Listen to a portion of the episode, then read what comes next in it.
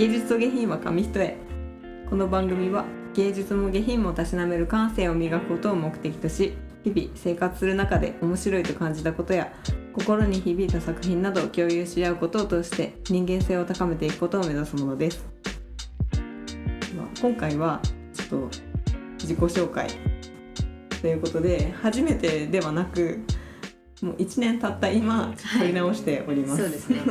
ちょっとね、たった今ね、あの一番最初の自己紹介聞いてたんですけども、恥ずかしくて恥ずかしくてね。やっぱり新しく聞いてくださる方って、うん、そのいっかい多分最新版とかを聞いた後に結構多分自己紹介を聞く方多いと思うんですよね、統計を見ると、うん、それがもうちょっと個人的には恥ずかしくてちょっと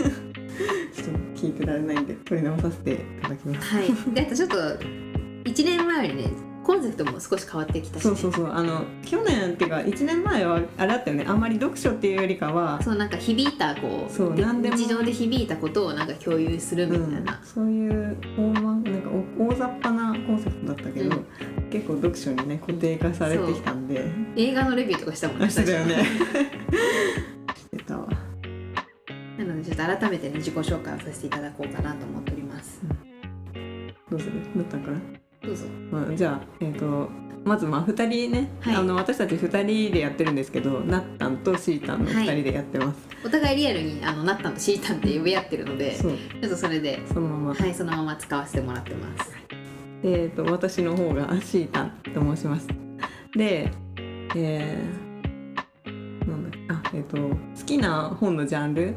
は、えーとまあ、結構小説が好きなのと、あとは大学の時から心理学系のゼミとかも入ってたので、結構その心理学、人とのなんか人間関係にまつわるところとかっていうのが結構興味深い分野になってるんで、結構そういう本を選びがちだなって思ってます。で、えーと、仕事は アイティー 部門なので結構プログラミングやったりとかしてます。まあ、いちねんかん結構そのいろんな本を読んできて、今まで読んだ中で自分の人生を変えた一冊だなって思ってる本話したいんだけど、それはまあ何度も言ってる悲しみの歌かなっていう、まあ、このポッドキャストの中でもにかいぐらいやったので、まあ、もう聞いている人もいるかもしれないですが、人生を変えてくれた一冊は悲しみの歌です。ですね。やっぱりなんかちょっと悲しい系の物語が好きだなっていろいろ読んでて思いました。まあ、そんな感じでなったんお願いします。はい、私はなったんです。年齢はあのふたりともアラサーですね。うん、シータの方がねいっさい年下なんですよ。うん、で、えっと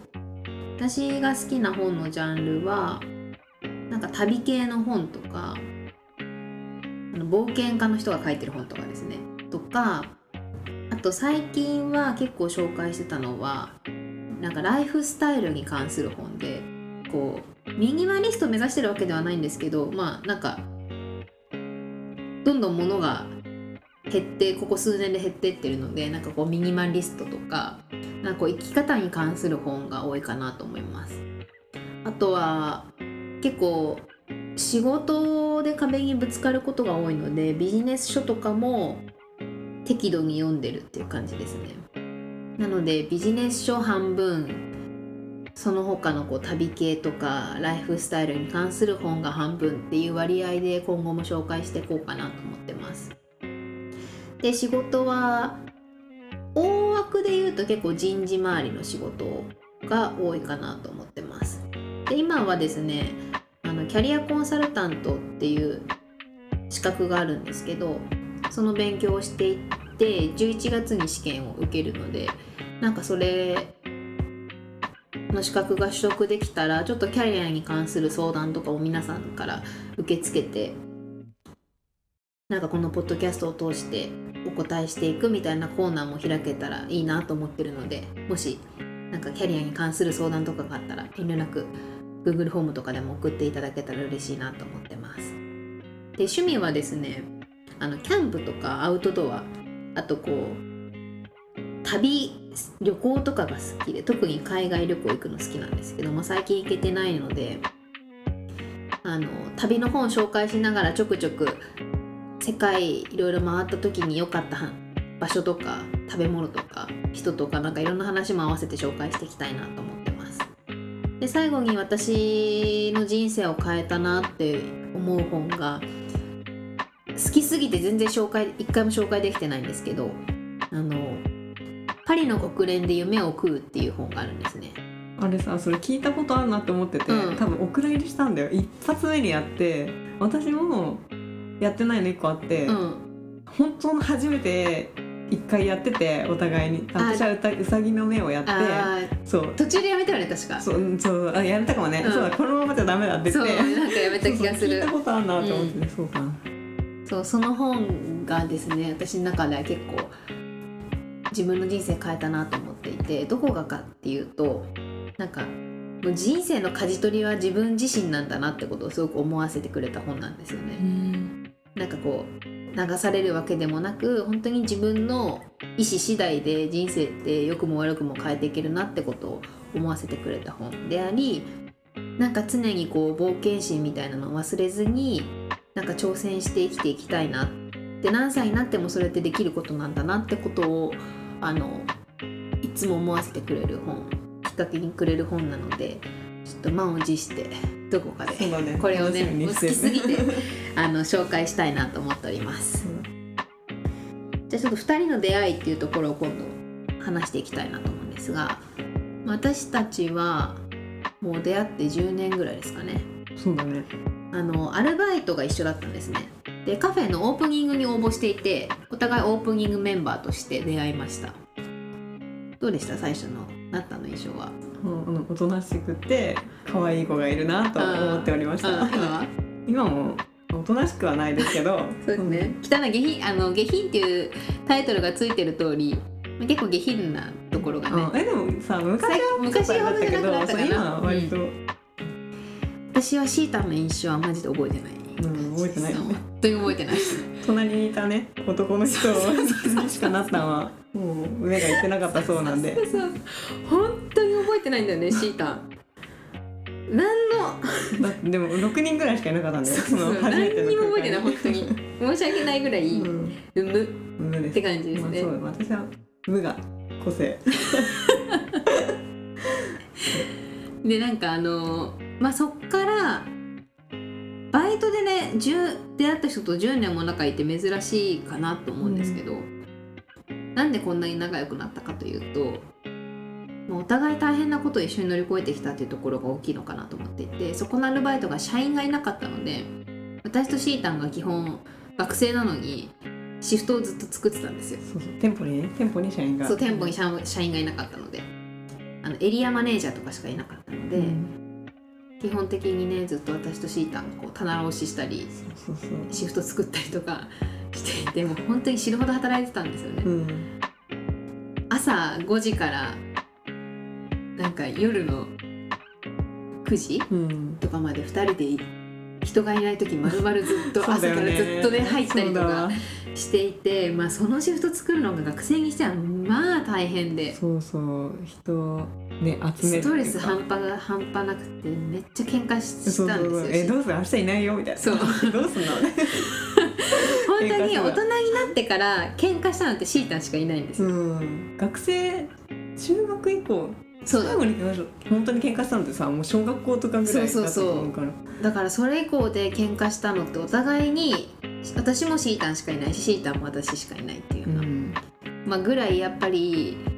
喧嘩するとお互いの嫌なところを見せ合うので、うんまあ、その分、まあ、仲が深まったっていうところで、うん、まあすごいじゅうねん経っても仲いいしなんなら最近私実家に全然帰ってないので親より気使わないっていう感じのちょっと領域になってきましたが、うん、まあでもなんかお互いこう目指すものがあって努力しているところもきっと、うんうん、合うなんか合う部分なのかなっていう近くにいてあ頑張ってるから、うん、私も頑張ろうって結構思ったりそうお互いにそう思える存在かなっていう週いちぐらいでは絶対合ってるんですけど、うん、基本勉強してるっていう ね, ね真面目なねアラサーなんです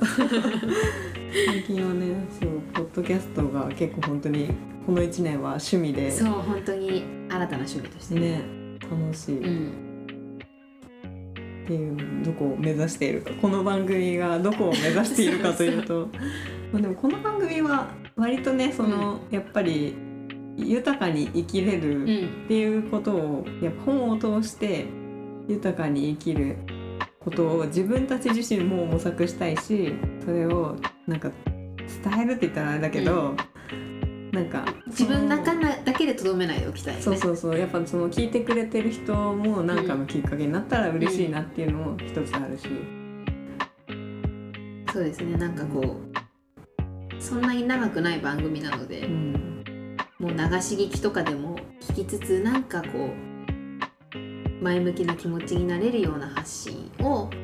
本をアウトプットをすることでなんかできたらいいなと思いますね、